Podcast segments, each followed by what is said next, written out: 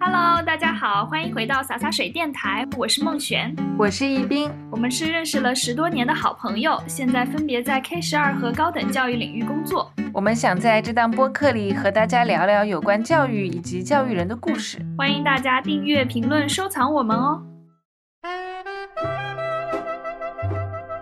我们两个人就都是 I 型人，对不对？ 就是最好，如果别人不看到我了，我会表演的比较好。我觉得如果是我的话，我就去 就那种大家都给我转过身去，把眼睛都蒙上。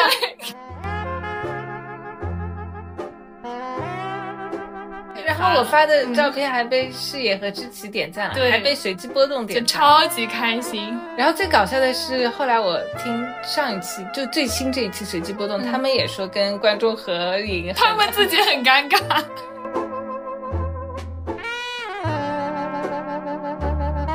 我跟你说，这个在这本书里面也被证实是错误的。啊？为什么？他说，别紧张跟要放松这两个都是不对的，你反而应该要做的事情，你不要就坐在那里对自己念叨这件事情，而是你要站起来走动走动。Hello，大家好，今天我们要聊的话题是紧张体质。 为什么要聊这个话题呢？呃，因为我在小红书上刷到了一本书嘛，我最近最喜欢看的书就是 小小红书。书，我们两个人最近看的最多然后的一本书我就刷到有人推荐这本书，叫什么？叫《再见我的紧张体质》。嗯我们就想拿这个东西来讲一讲，因为这个其实还挺普遍的，就是会感到紧张这件事情。它里面有一张列表嘛，就说哪些场景下你会最紧张，嗯比如说什么一对一交流啊、公共演讲啊，你会最紧张。嗯，我觉得可以先也跟大家说一下，这本书是一位日本的作家写的，他名字叫伊势田信勇。那么他自己平时也会在学校做一些讲座啊，他对于人际沟通，包括做演讲这方面是非常有心得的。然后他在这本书里面列出来了，呃刚才一斌讲到的有好多种，我们可以先给大家讲一下，就是他列出来的这些是哪几种，我可以先读一下，然后我们可以选择，比如说好讲一下自己觉得可以可以呃，对哪几种我们是挺紧张的，可以，它列出来的有这么几种啊：一对一交流时、当众发言时、交流中注视对方时、初次见面需要加入对话中时、表达自己的情绪时。好，我是我读吧对，你休息 一下。受到夸奖或被征求意见时，自己一边说话一边观察对方的表情时，想要中途离场时，我真的我经常会这样。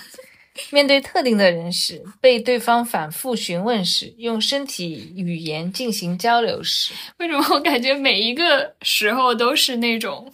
社恐地狱？你刚刚很说多时候，嗯他是学校里面经常会演讲的吗？嗯然后我就想到我在学校，我以前读书的时候最紧张的两个时刻，一个是老师说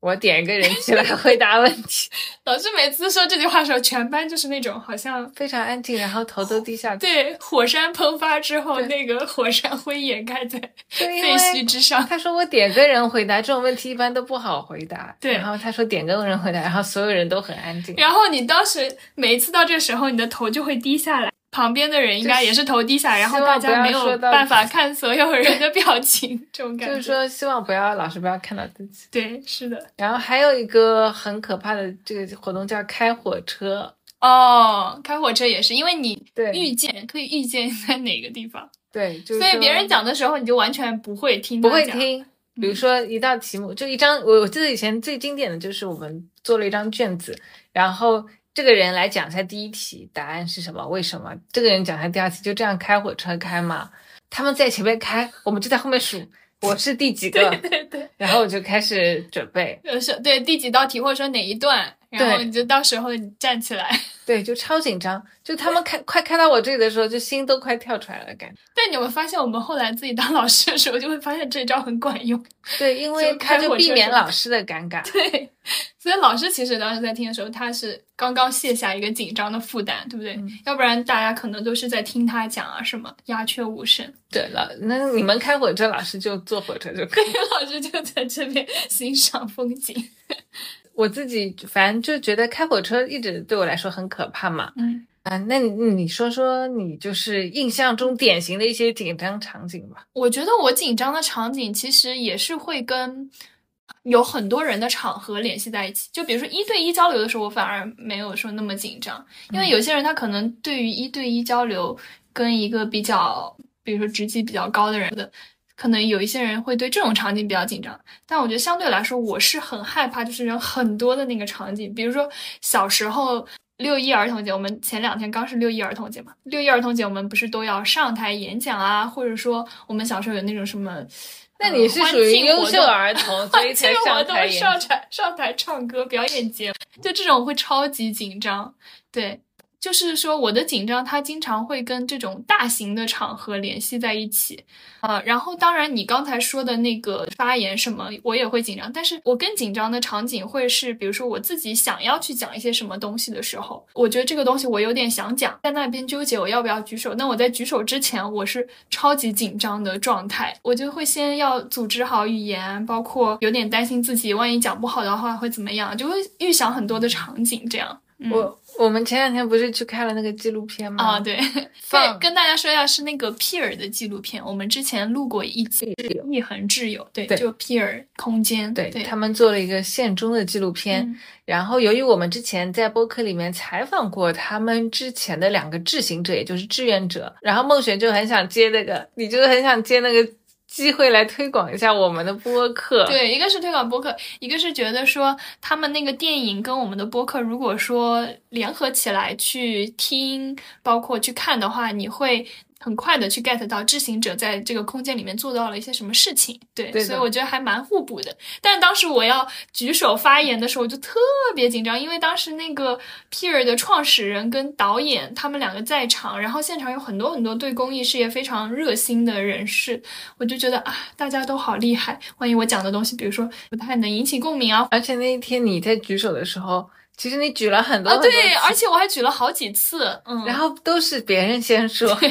就当时大家都非常的热情，说完一激动个就觉得啊，是不是该你了？是不是该你对了？，而且我我不知道这个嗯就是是不是我自己独特有的，特别紧张的时候，我的喉咙会失变声，对，就是会变紧的感觉，就你感觉你的喉咙好像突然就被风干了，就很干。你你会有那种感觉吗？我会说话声音变高，比如说我现哦在就不紧张嘛，我说话声音这样。我如果紧张了，我就是声音会有点飘，就那 种，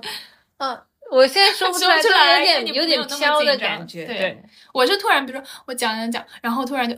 就断住了，啊，我记然后得你那以个前说喉咙过，就是会好像你在高中里唱什么歌，是不是有什么校园歌手大赛？嗯，对，有然参后加，你就就经常参加这种奇奇怪怪的东西，我真挺厉害的，还能参加这种比赛。对，就很神奇。我完全不会想到以前回去参加去，对，但是当时我也是，我在唱歌的时候，大家能想象吗？就是你的喉咙突然就失声了，对就你那个高音就唱不上去了，因为非常的紧张。这个情况非常频繁的发生在我身上，其实是我后来工作以后，因为我这个工作需要有很多的场景去做一些演讲 presentation，包括去介绍我学校的一些课程啊。那个时候我就发现，你在工作的时候总不能一直每一次都这样的失声吧。然后我就想了一下，因为我每次喉咙会非常干嘛，那这个干它可能是一个生理的现象，所以我就会喝很多的水，包括带很多的水。在我演讲之前，我就会把那个水疯狂的用来润湿自己的喉咙。做到这件事情以后，我发现后来我真的不那么容易失声了，而且不那么容易失声以后，你会发现你的紧张会缓解不少，因为其实最紧张的时候就是你发现自己失声，台下人肯定能感受到，对不对？就你听到有一个人他突然停顿在那里，你是能够感受到他的紧张的。对，然后我把这件事情做成一个习惯以后，我就觉得有缓解一些。其实跟这个作者他讲到的很多东西也很像，因为他也就是说用一些行为心理学的方式，因为大家知道一个观念的植入和形成是需要时间的嘛，但是你行动的变化其实是你学到这个方法，你马上就可以去做的。嗯，你有没有什么类似的嗯情况？因为我是做老师的嘛，然后呢，刚入职的时候我们有暑期培训，那那个时候我们培训是可以选的不同的课程，什么有选。我们学校的培训还蛮丰富，有什么中医啊，什么什么体育啊什么的。嗯然后因为我们是新老师，我们就只能报没有人选的。你知道没有人选这么的惨是什么吗？嗯，就是一个演演讲训练营，哦，为什么大家都觉得自己没有人想演讲很厉害不？是，就是很社死的一个。哦我对记对得对我对在对演讲训练营里面，反正他总是让我们拥抱彼 此，什么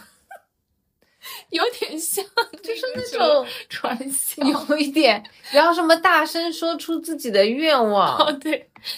然后或者说有一些，我记得有一些演讲啊，或者说表演训练营会让你去街头，然后突然开始表演。对不你对嗯记得以前华师大有门课叫教师口语吗？哦你，记我得没有吗上，我有个同蛮好的朋友同学，然后他的同学就是选了那个课，然我还帮他拍过视频。我记得我帮那个同学拍视频是拿在食堂里拿个空盘子，里面没有菜，就要装的吃的很好吃，然无后实要物。表演。要让人家围观，就是嗯，真的啊，太好吃了这个菜，我怎么觉 得旁边的人表演的更辛苦？别人就会觉得啊、这个人肯定选了教师口语，就大家都知道这门嗯课非常社死。哦，我好像突然想起来了。对所以是那门因课为这种奇怪的场景要求，所以让这门课当时很火，在我们对学校里面。就是嗯对社交脱敏嘛。我觉得紧张的一个来源就是我对这个东西不熟练。嗯，嗯比如说，嗯如果我让你上台背一个什么《静夜思》，你是很熟悉、很熟悉的，那 大你家还 也不是会紧张，所以我们不会的源头不一也样，不会紧嗯张到就说很怎么样，对吧？所以我就会很认真的准备我的内容。我以前也给你看过，比如说我如果嗯准备一个演讲，我可能要准备很久很久，可能二十分钟的演讲，呃，我会对着镜子练，而且是说说出来的，不是背稿子的，就要说个嗯十几二十遍，然后到台上的时候就。然后我还在会在里面故意加一点搞笑的东西，嗯啊，大家就笑一下，我就会轻松 轻一松一点点。对，是的，就这种刻意训练。对嗯对我发现其实也是，你只要你对你的内容足够的熟悉，它会形成一种肌肉记忆。对吧？嗯你就好像非常流畅的把它给弄出来。比如说，我之前高中的时候，我们有一个合唱表演，我当时是弹钢琴的，我不知道为什么他们选我。 其实我刚才，啊其实我刚。钢琴一点不好，但是可能就嗯，当时就让我去弹钢琴，我也不知道为啥，我只是有点基础，所以我就是疯狂的练习，疯狂地练习。当时就是感觉你手盘上面，晚上睡觉的时候都可以知道怎么走了。这种肌肉记忆其实就不会让你不会太紧张，因为你已经就是感觉整个人已经是个机器人了，就把你的嗯情绪都摒除掉了。嗯，对对所以确实你说到的刻意训练是非常有效的。哦，你说这个，我其实想到我我小的时候，包括现在不是练挺多运动的嘛？嗯那在运动的时候，我们教练就说你每个动作都要做标准。然后我们我我小的时候一个想法就是，你你到那个正式要用的那天，比如说比赛的时候，你做标准不就行了吗？为什么现在就是每个东西都要做做到标准？因为教练说，后来教练就说，你以为你当时想做就能做到吗？嗯。因为你比赛的时候你会很紧张，你可能比赛的时候就是只是你就原来水平的百分之七十，更何况你现在还做不标准，就说，所以你一定要保持，就像你讲的这种肌肉记忆，你才会比较好。对，我今年年初的时候参加了一个赛艇比赛，嗯因为你知道赛艇比赛，它是有两个两两段的，就不像呃我们比什么什么羽毛球啊、网球啊，你上场然后就比嘛，或者稍微拉一下球。赛艇你首先比如说五百米，你要自己先滑到那个起点，你就是嗯过去就是五百米，然后回来的时候再滑五百米，这就是你比赛的那一段。然后就你滑过去的时候就已经很紧张了，知道吗？嗯然后就是那 种就感觉自己肌肉僵硬，动作完全做不出来。刚开始的时候更加，而且前几讲大家教练就会说你不要滑得太猛，嗯，因为很容易翻。就是其实赛艇是比对较容易对嗯翻船的，那个船真的很狭窄。对，嗯如果就是刚开始滑的比较猛的时候，是的是但的是你完全抑制不住，嗯因为对方就在那边爆发，你就对可以看到旁边的人。没办法不受到对方的对影，响。然后你嗯你还真的是很难保持自己的节奏的。嗯就本来我是领奖的嘛，我应该是跟节奏的嘛，我就感，而且我还感觉到我后面的队友滑的就很快，就很猛，他我就记得你那个队友的表情非常的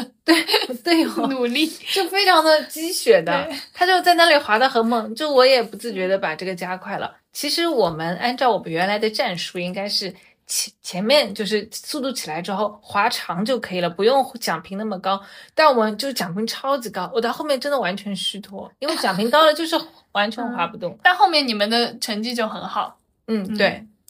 对，因为 主要还看你讲，队友 的队有友那力个表气情的，我真的是记忆深刻。对，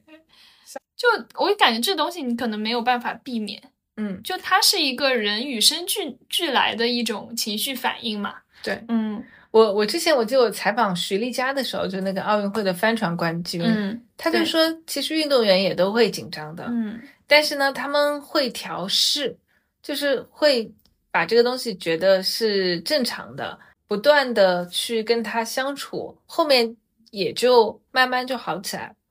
不过我觉得其实也也要区分，有一些运动员他好像是别人越吵越关注他，他越兴奋，哦，对，这种就是人的体质性格不一样，真的是不嗯一样。就比如说像我们之前 做了 MBTI 的测试，我们两个人就都是 I 型人，对不对，就是最好如果别人不看到我了，我会表演的比较 好。对对对对对。然后我记得以前什么田径比赛，就会有一些跳高运动员，就会让观众给他鼓疯掌，狂欢呼，对嗯，给他打一个节奏，他们就会这样、这样、这样，然后他就开始跳，他就会要观众给他鼓掌。他就会进入那个沉浸的状态，有可能就是一型人那种感觉。我觉得真的嗯太 E 了。对，我觉得如果是我的话，我 就去就那种大家都给我转过身去，把眼睛都蒙 上。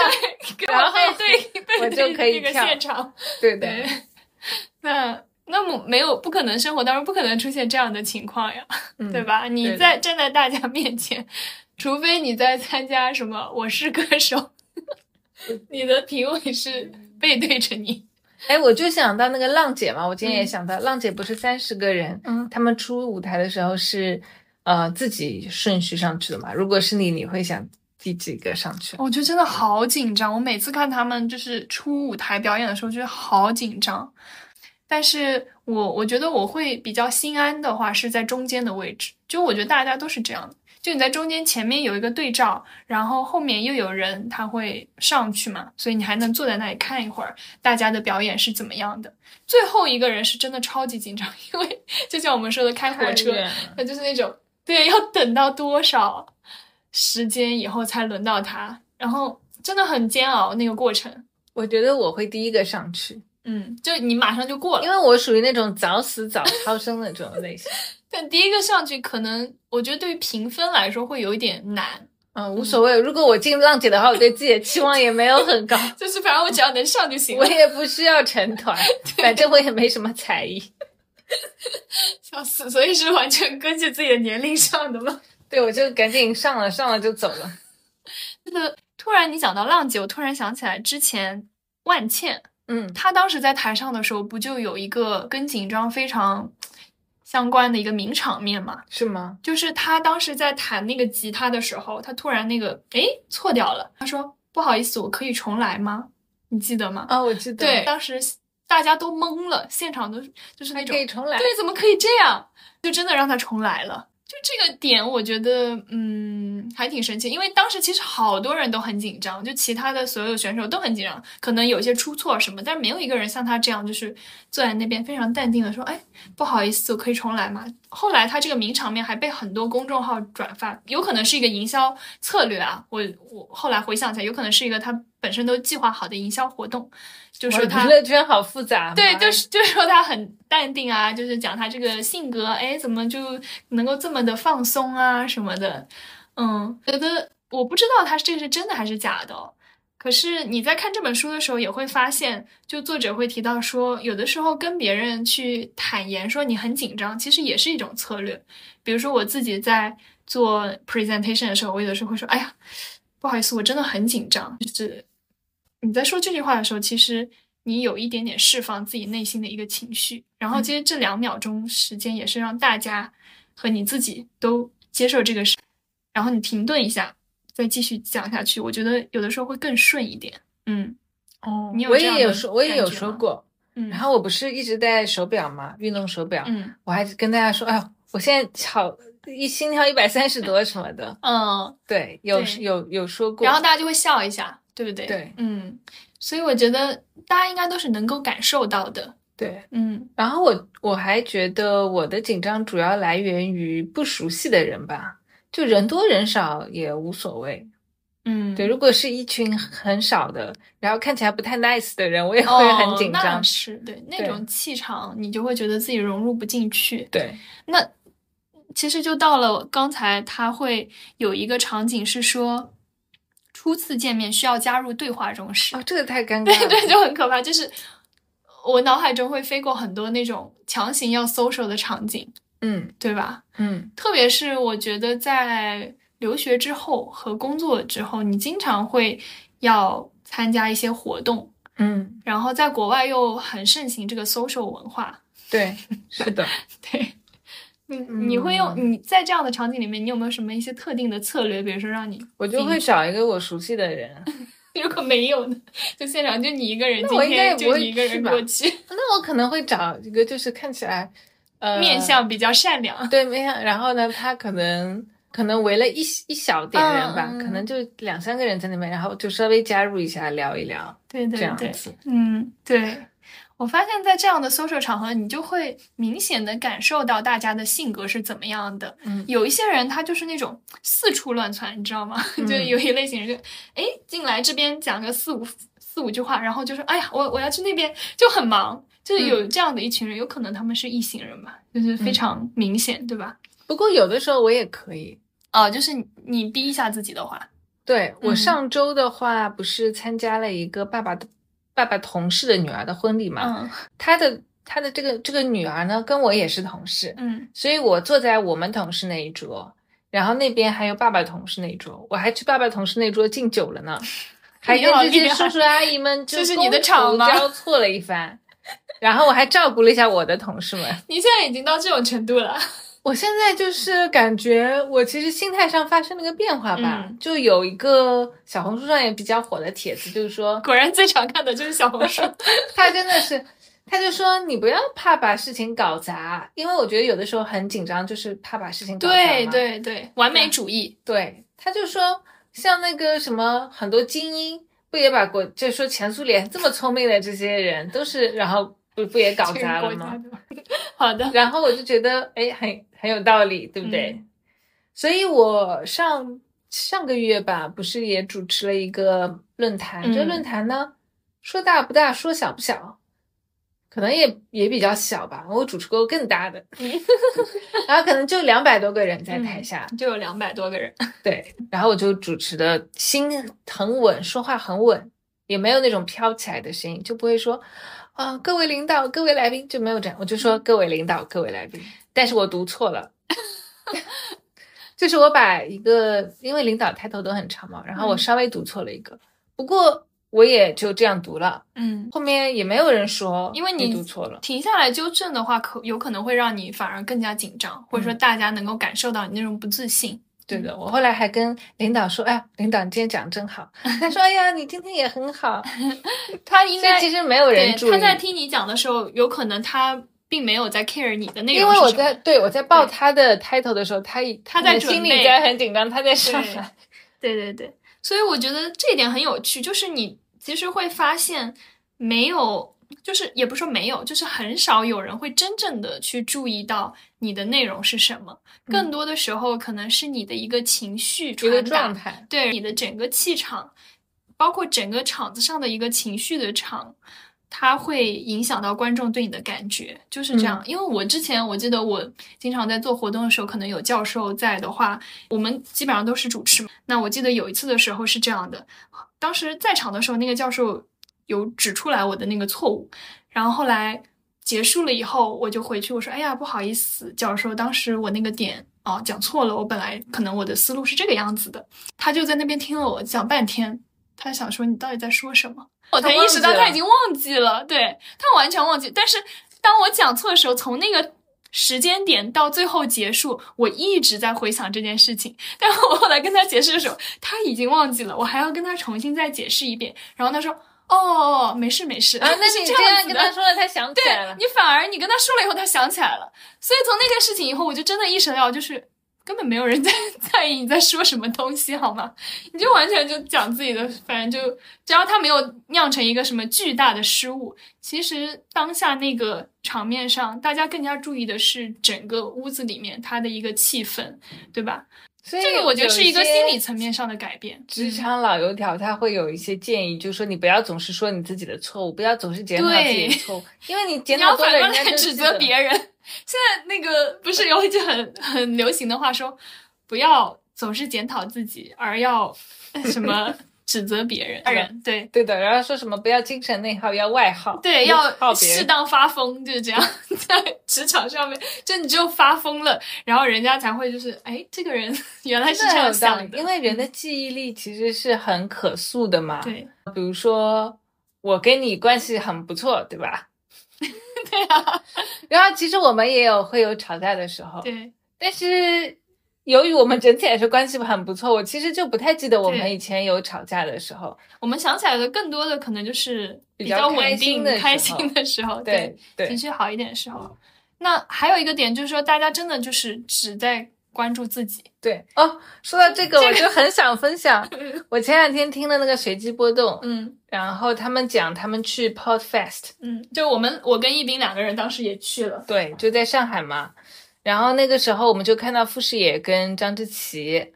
在草地上，然后要合影，那旁边围了好多人，好多人，当时你知道吗？那个场子草坪上围最多的人就是他们俩。对，嗯就是一开始围了最多他们俩，然后你就说这两个人谁，对不对？对，而且地上还有只猫要跟他们合照。 然后我不说知道这是从哪里随机来波动啊， 嗯然后因为我挺喜欢他们的，嗯，我就很想跟他们拍照，当时人太多了，我没看到他们俩脸。然后我就其实心里那个时候有一点想跟他们合照，嗯。然后就没好意思。对，，I 型人在这个时候突然 开始退却，对然后后来就是我们后来又在旁边大概转了两大圈以后，对回来的时候发现他们身边人少一点了以后，对，然后你就说要不要合照？对我就说来都来了， 我们去合照。啊 对，你就说来都来了对去合照。然后我当时想，心里就觉得很开 心。你就心里默默开心。对，然后后来合照完之后，他跟我讲了一周，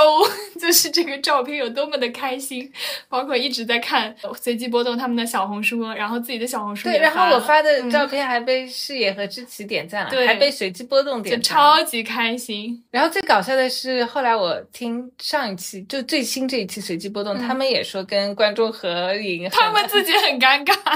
他们也觉得很尴尬。嗯 视野就说他拍照片就感觉都拍的超烂，有很多表情包什么。所以我觉得这个就是一个心态的感觉，就是对有点老年人心态，就说来都来了，那我肯定要做这个事情，就对像对一种对打卡。我这个人就属于那种特别喜欢打卡的人， 对，是的。就如果 我不我没有拍，我肯定会对心里想一个星期， 是吧？会有一些那内耗你以后出去要跟我这种打卡式人出去，嗯好就一定的要。而且有一件事情我觉得很有趣，在你上了年纪以后，你会发现，你去一个景区，为什么要拍那种风景的照片？你回来网上一搜全是风景的照片，你就得拍人跟风景合影的照片。我就后来才 get 到，为什么我的爷爷奶奶、爸爸妈妈他们每次去景区一定要跟那个景区合照，我才 get 到这件事情是真的有意义的。我们好像就不太喜欢做这种事情，对对吧？然后包括跟谁合影，我记得以前我们也有对错过一个，嗯，就是我们看那个在纽约看凯我们特看布兰凯特的时候，我们也只拍了凯特。嗯，但其实我们离他很 近。我跟你说，我们居然把那个手再伸得远一点，他就接过来给我们签名了。而且我们跟凯特当时是凯特他大魔王凯特，就是他演完那部话剧嘛，对出来的时候。他转了一圈，就是说要大家不是在那边等着要他签名嘛。然后他到我们面前的时候，我们俩就是嗯，没有东西要签名，因为我们没有，也没有想到说就真的能够见我到他。们可以用那个对，对其实我们当时如果手里，比如说你把手拿出去给他签都可以，对不对？你都可以拍照那个他给你手签名的场啊就是景。专门给大家这段时对间就给大家签。然后他到我们面前的时候，我们俩就是僵在那里，因为太紧张、太激动了。就很，然后他就说：“哦哦，没有，那就下一个。” 就整个从我们面前掠过。 所以我们真的是有错失一些嗯下次还机会是要多搞搞。多打卡对的。其实你跟这种名人拍照的时候，你会不会觉得也其实也真的挺紧张的？你是要克服一些东西的，比如说很多嗯、那种沟通的课嘛，它会有一个三分钟电梯里面比如说你见到你的上司，你要跟他就是直接介绍你自己，然后跟他讲一些东西，然后让他马上记住你，就他会有这样的一个训练， 就非常特种兵，有没有？就很可怕电。梯演讲。对，电梯演讲，哦，对，如果你想，如果我，比如说我是一个公司里最大的老板，然后每次坐电梯，嗯就是 都有人跟我有在人过那来哦里演老讲，板你好，三分钟演讲开始。那我坐整电个梯不大会完很蛋累吗？你这样就让我想起来，我在工作当中遇到一个非常厉害的前辈，他是属于那种，那他是一个在金融领域大概能认识所有人，感觉嗯就很厉害的一个前辈。他每次见到别人都是，你感觉这个场子就是他的，你感觉就嗯是就是他一见到大家，他整个身上是发着柔和的光的，嗯，就你知道吗？charisma 的光， 真的是非常让人敬佩。每一次讲话啊什么的措辞都很到位，很优雅。那我后来有一次问他，我就说：“哎，我真的非常的敬佩您这样子，每一次见到人的时候都可以表达的那么的得体，就包括就感觉你这个人好像有用不完的活力去跟人去交流。”然后他说。没有的，其实其实我真的以前在读书的时候，我也是个非常内向的人。那种场合 social 的场合，我是能不参加就不参加。但是我只要参加的话，我在之前会做好大量的功课，比如说参加的有哪一些人去参加，这个人他是什么样的情况，他背景是怎么样。到了场的场子以后，我就会去跟他们做一个交流，我就会去尽量的把自己想要就是讲出来的东西啊，包括跟人交换的信息，是跟他们表达出来。我觉得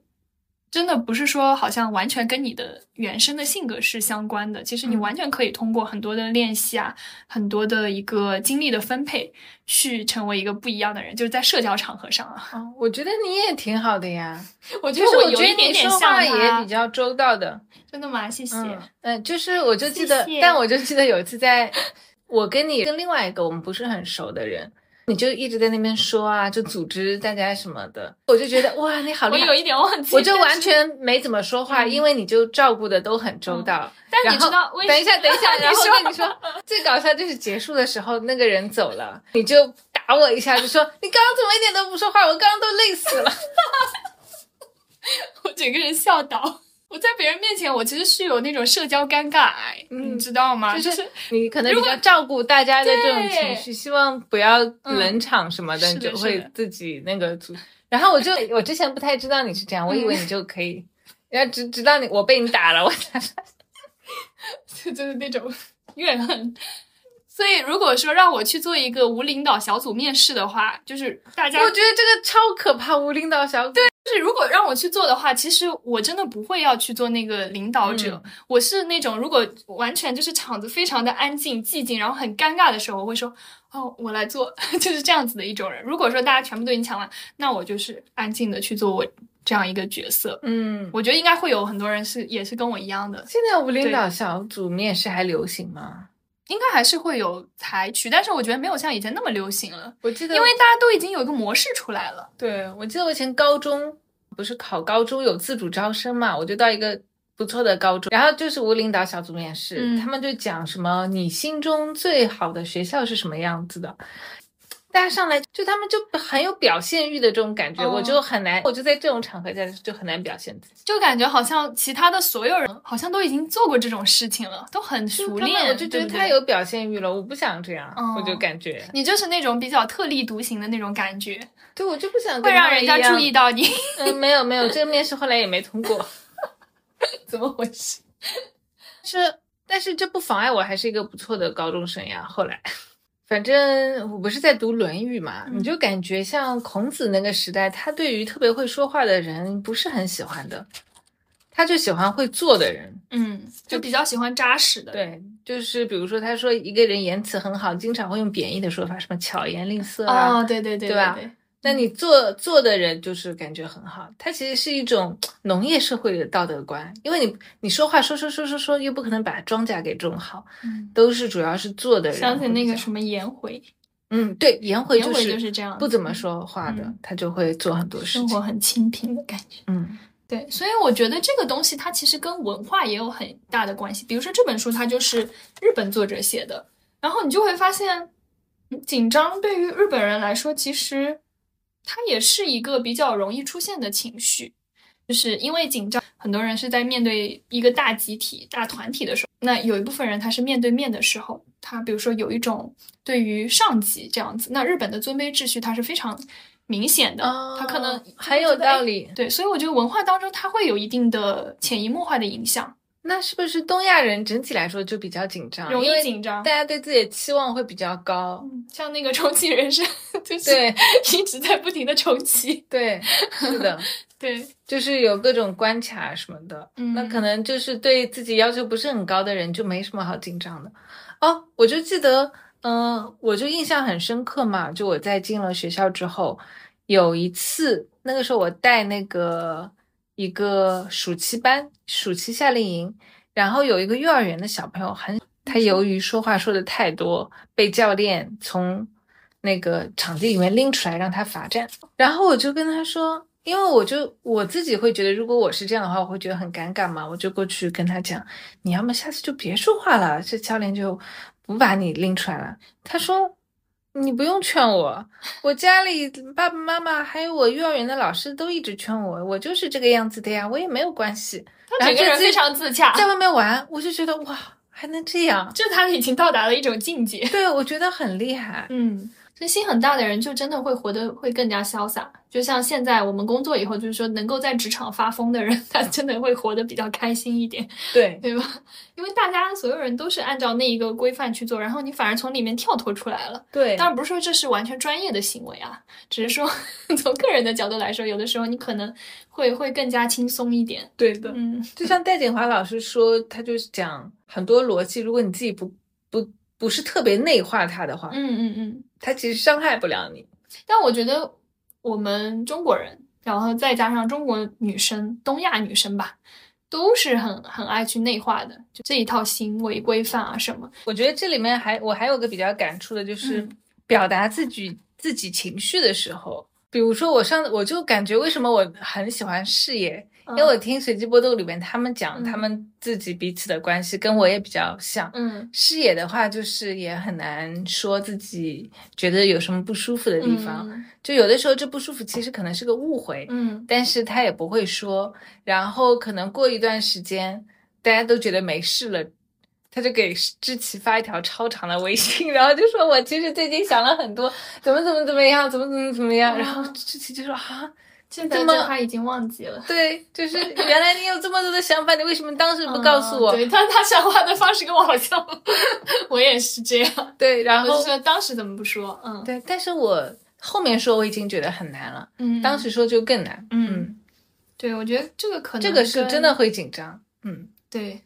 所以说出来已经非常厉害了。对，可能就是他们也讲是也是跟 MBTI 有关的吧，嗯，可这能一这点是我这一们点比较那个差异的地方。但是我觉得表达自己的情绪，就很多时候你会发现，在一些比较公开的场合，或者说私人的场合也可以吧，大家会觉得情绪这种东西你是需要自己去消化的，拿出来。我们现在不是很多的一个词叫做情绪管理嘛？你要做一个情绪稳定的成年人， 所以最近这个发疯才非常的火，因为大家已经不想做了。比如说像前段时间那个《Beef》那部剧，就是我我就要发疯，我就要吼你怎样？东亚人，对，就嗯，就是其实我觉得外国人就是西西方人也有很多这样子的规训的，嗯就他们可能也会说，当然他们相对来说没有内化的我们这么严重吧，但是也会有一套面具的，在特定的场合里面，你需对哦要做一个嗯比较对完美的那种形象。我记得我在读研究生的时候，第二学期开学，因为有的学生是第二学期就是春季才入学的嘛，那他刚刚来，我们宿舍就搞了一个烧烤的派对。那那个时候我就记得我拿了很多东西在那里吃，有一个就是美国本本土的女生，她就拿东西小心翼翼的坐在我旁边，我就跟她聊天嘛，嗯，她就问我是不是纽约本地人，我说我不是啊，然后。你干嘛这样讲话？ 没有，然后他就说啊、但是你看起来非常的自在，那他是哪里人？就是他是南部的一个什么州的，我有点忘记了。嗯对，然他后觉得你在那边吃东西就很自在，就是我可能这种感觉吧，嗯就吃的很所以真的自在是一个很开情心绪场的那种感觉。嗯，不过他后来到学期末就变成了个 社牛，就在那边。对，是的所是以一的开始的时候，大家可能都有一些而且我发现小时候我们对于外外国人的印象就是那种都是是外向的人，对吧？ 你就你就觉得外国没有内向的人这样子。嗯其实我觉得在他们那个他在他们文化当中做内向的人可能会更加的难，嗯对吧？因为他们整体的文化是倡导一种外向的性格，对所以啊，不过我觉得我在国外好像也外向一点。嗯嗯，就会受到那种渲染，是吗？对，嗯就是我记得我我以前在一个没什么人住的小城里面嘛，嗯，然后隔壁对面走过有个马路有个人，他就会跟我 say hi。嗯嗯，后你来会被他那种情绪给感染到我，一开始就会觉得这 个人在跟我说话 吗？会有一然后后来点发现对警。戒。嗯后来我也习惯了，就会去公早上坐公交车，你也不认识这个人是谁，你就跟这个司机聊天什么的，对对对，然后下车的时候说拜拜啊。对他们好像很习惯这样，比如说我在国外的时候，会有人说：“哎，你今天穿这个鞋子真好看，或者说你这个伞好看， 怎么都是好嗯你看。长得 好看，”因因为别人跟 你说大山不都是还有一些别的什么东西，就他他就会跟你搭话什么，嗯，对，就你会觉得哦，原来是这个样子，就还可以这样子跟人去讲话。哦，其实，在东北也是这样的， 中国东北。对对对不对对对，就我觉得可能，我觉得他们有一些里面有一些很小的点吧，比如说你打个喷嚏，他们不是都会说 bless bless you you 嘛，嗯然后我觉得这个挺好的，就是你就感觉好像有被回应。像如果现在在办公室里打个喷嚏呢，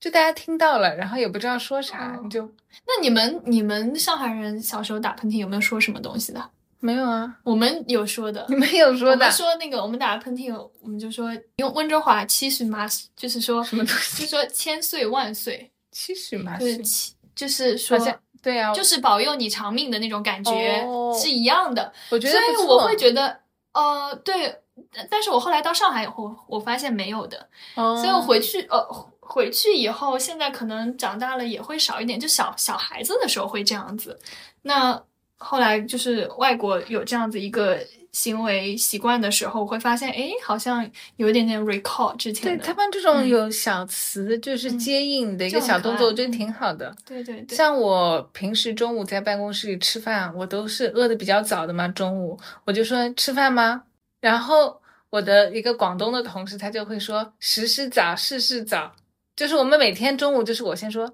我饿了，他就会说时是早，事是早，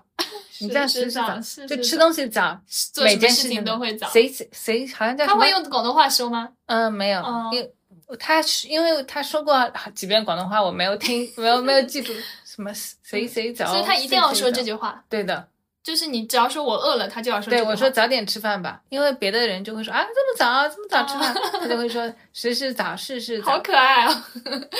这种回应。然后我就觉嗯得嗯嗯不错，然后你们就去吃饭了，对啊他跟你去吃，嗯，我们我就会叫大家一哦起去，好的， 对，所以所以跟文化真的是很有关系。你说表达情绪这件事情也是，嗯对吧？对，就嗯，那那我刚才不是讲到说，如果说内向的人在国外，他会生活的有的时候会不会比较难一点？嗯那你就会会会发现，内向的人其实在日本他就生活的很舒服，对对的不，对？日本有那什么一个人专门吃就很饭的地方啊，或者什完么全不用看到别人，对。连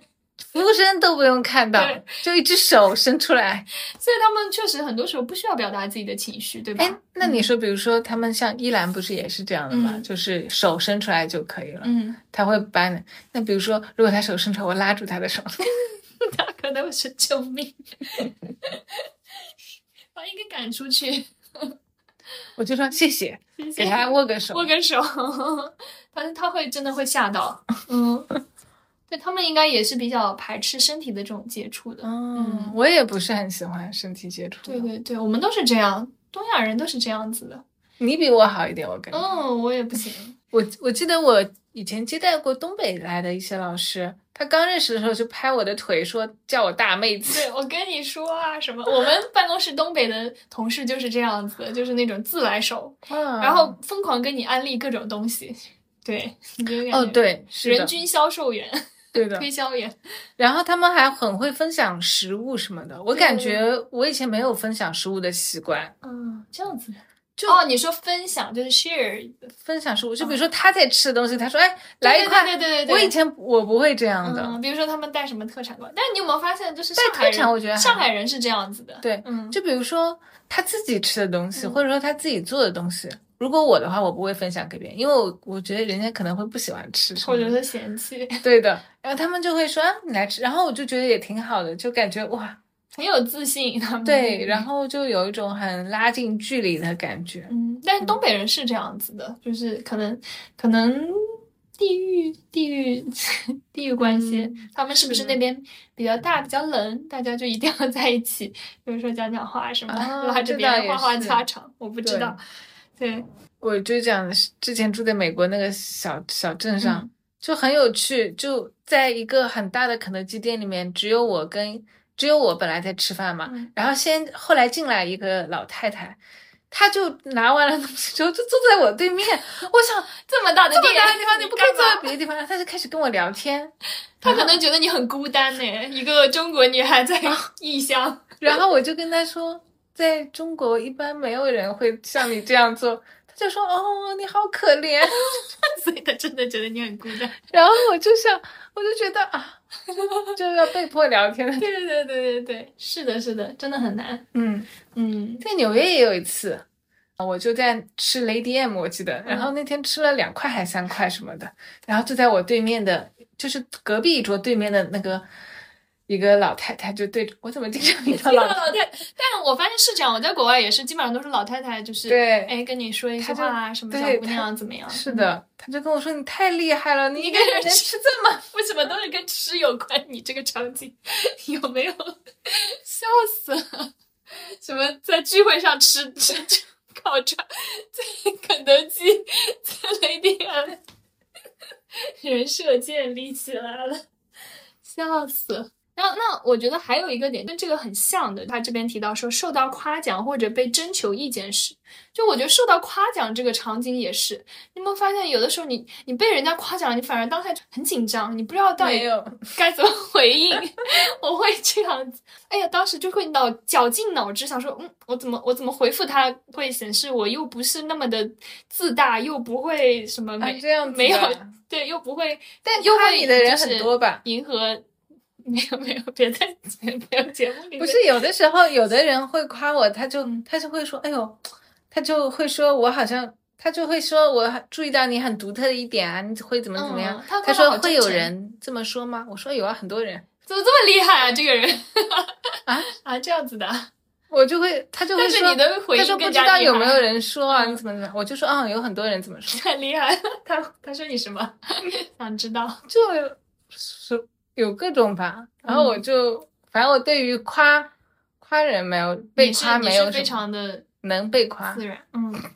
那我觉得这个可能跟我小时候一些家庭里面的那种感觉也是，我们家庭不是那种经常好像夸孩子的。很多时候，我觉得我爸妈会比较崇尚，就小时候啊，会比较崇尚挫折教育。然后，比如说有人夸我啊什么的夸他们会会要求我比较快的去做一个回应，就是不能太自大，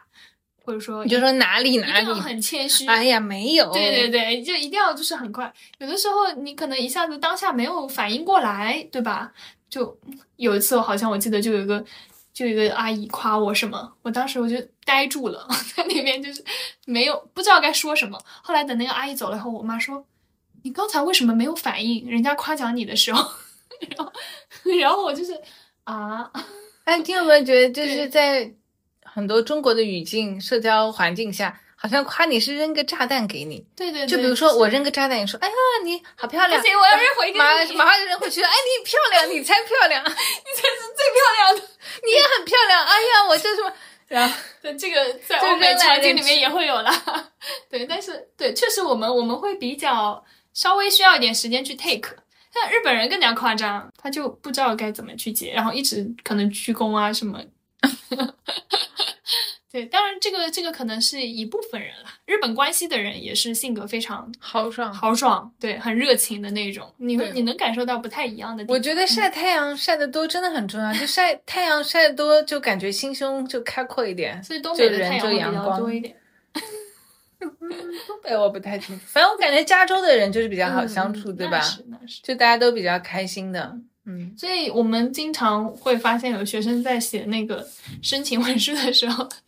他会说自己在比如说加拿大，然后冬天患上那种抑郁抑郁症。症真的对，真的会有抑郁症。嗯，比如说我当时在英国的时候，冬天的时候，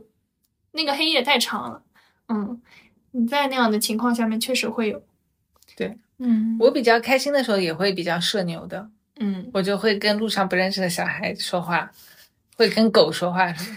哎，所以我们刚才讲了这么多，其实我们也可以稍微分享一下，就比如说像这个作者他在书里面有讲到一些用行为心理学。就是嗯去击退这个紧张、这个情绪的方对法。我们刚才不是有说到，比如说刻意练习啊，像我说的，呃，哦喝对水，就是这种你他这里其实讲到的一个核心的点呢、我们紧张，我们以为是我们的紧张让我们的身体发生了变化。嗯他讲其实就是你的身体已已经变了，了对，嗯比如说，如果站在台上有一个人，哎，站的时候肩膀非常的怎么这怎么讲？就瑟缩在那对边这嗯这整个种人佝偻着，他这种行为会让你紧张，对，你就得把肩膀放松，对吧？然后人挺起来，就挺胸抬头，这个行为会让你不紧张。嗯所以我觉得我现在真的会感觉到身体跟情绪，包括你的这个各种的这个这个不可见的东西之间有很大的反应的。嗯，其实我觉得他这个研究，或者说他这个建议，也不是说他自己首创的。其实，在西方早就已经有很多这样的研究，比如说演讲术的时候，在之前你要可能面对着镜子，然后对镜子大声的说“我很什么厉害啊”，什么把你的手往上伸，就是有很多这样子的。啊对，就其实早就很多有对人提出很来早这以个前想我就法。看到说什么是人要打开自己，对对对对要打开，然后你就会变得更有自信。嗯，所以是的我以前那段时间，我记得回国找工作的时候，我每次在厕所里我就把自己打的超开， 后来有没有帮助？好像也没有什么帮 助。为什么会这样呢？因为其实，在他这个书里面，我发现就是都是会有民族特色的。在他的书里面， 他就说啊，你要对着镜子说万岁，对吧？哦，但但是我们中国人，你对着镜子，对， 你觉得会有帮助吗？就他可能不是我们一个语言上的嗯习惯，我们会说什么？就我不知道哎，我我不知道，就是这个它真的会对我有帮助吗？但是我反而会觉得说，你去做几个伸展运动，做几个深呼吸，然后你让自己走来走去，像他说的，跟别人交流，就这些小动作是可以让你缓解的，因为它是普适性的，嗯就它可能跟你的一个文化的连接不是那么深，像。嗯，国外我记得他们也会说什么“我很棒，我很优秀”， 但是对于我们来说，我们从小不会跟去李讲阳这种疯话。狂英语，对对对对对，就李阳疯喊狂英语，我觉得他也是用一种反向的思考，然后让大家觉得说哇，好神奇，真的这样做可以让我 就是说英语嘛，因为他其实就是切中了外国人他们这个西方的这个文化特点嘛，就外向的那种说英语的方式，确实是有一定的效果。对，但你说对于中国人来说，我们自己试下来有没有一些诶，我们觉得好像会比较好用的，或者说我觉得，我觉切合得我们这个语境的，我觉得就是说，一个是身体上真的要做放松，然后嗯我觉得心理上也要放松，不要觉得，比如说我有一个重要的活动，你做砸了会怎么样？其实也不会怎么样。对这个就可能需要一点时间来去对，给然后自己如果铺你垫，担心的话，与其担心，不如多做准备，嗯，对对对，就会比较我好觉。得这点会很重要。呃，而且我之前前段时间有看到一个，嗯，也是形体的一个形体训锻炼的一个大 V，他他发了个视频啊，他说他发现焦虑症。的患者，他们很多人你会发现他的斜方肌这边，包括背部这边是紧张比较厚的，嗯，哦，就后来我看完他那个视频，我突然发现很有道理，因为他长时间的就是整个人瑟缩着，然后很紧张，把自己的上半部分做成一个很保守的防御的姿势。那你长时间这个情况下面，你的这个身体语言其实在给到你心理一个反应，对其实这就是焦虑症它的一个躯体化的反应。对，那嗯，确实就这这其实是一个逻辑的通路吧，真的是对，你会发现是这样的。你可能把自己的这个打开了，然后你多去做这个活动，你当下心里就会放松一些。嗯对，所以大家讲说什么、这个人心胸比较宽广，就是确实是你有可以道把理它的理解成对的，嗯，真的是是这样，嗯。然后还有还有一些，我觉得就是你觉得有没有一些什么语言上的，就是那种心理暗示，能够让我们觉得啊、我记得你以前跟我说过，你说紧张的时候，我就跟你说别紧张，你就跟我说你不能跟我哦说对别紧张，你要说放松。对，哎我发现，我跟你说，这个在这本书里面也被证实是错误的。啊，为什么？他说，别紧张跟要放松这两个都是不对的。你反而应该要做的事情，你不要一直坐在那里对自己念叨这件事情，而是你要站起来走动走动，然后让自己看看旁边的世界啊，然后看看有没有人可以跟你交流这样子。因为对其实杜绝你一个人坐在那里很紧张那种状态。当然，你起来跟别人说啊什么放松啊什么，可能这样也会可以。就是要创造真实的交流，就是嗯对聚焦到一个具体的东西上。对，就像呃，在做公众演讲的时候，一般来说我们会觉得很紧张嘛，就不敢看观众的眼睛。嗯其实有些观众听你听得非常认真，你跟他做一下交流，他跟你产生这种连接之后，你们就自然的有一种对话的状态，就会做得比较好。对，我也发现，我之前在做主持的时候，我可能就是跟一个人，有的时候也不一定是听得很认真的人，可能他听的也不是很认真，我就看着他讲，然后他哎对我就是点点头，对我笑一下，可能当下我就会缓解一点，我就不太一样的一个视觉的交流，你会发现整个眼神扫视全场一圈以后，你会觉得这个场子里面所有人他跟你好像有一个及时的连接，对那么你在当时讲话的时候，你是真的对他们而讲的，对这对对个就是心灵的感觉还是不太一是样。其实是真的交流，并不是说在做一个机械的工具演讲人的那种感觉。 我觉得不管你去怎么样去说啊，或者说去展示自己的想法，其实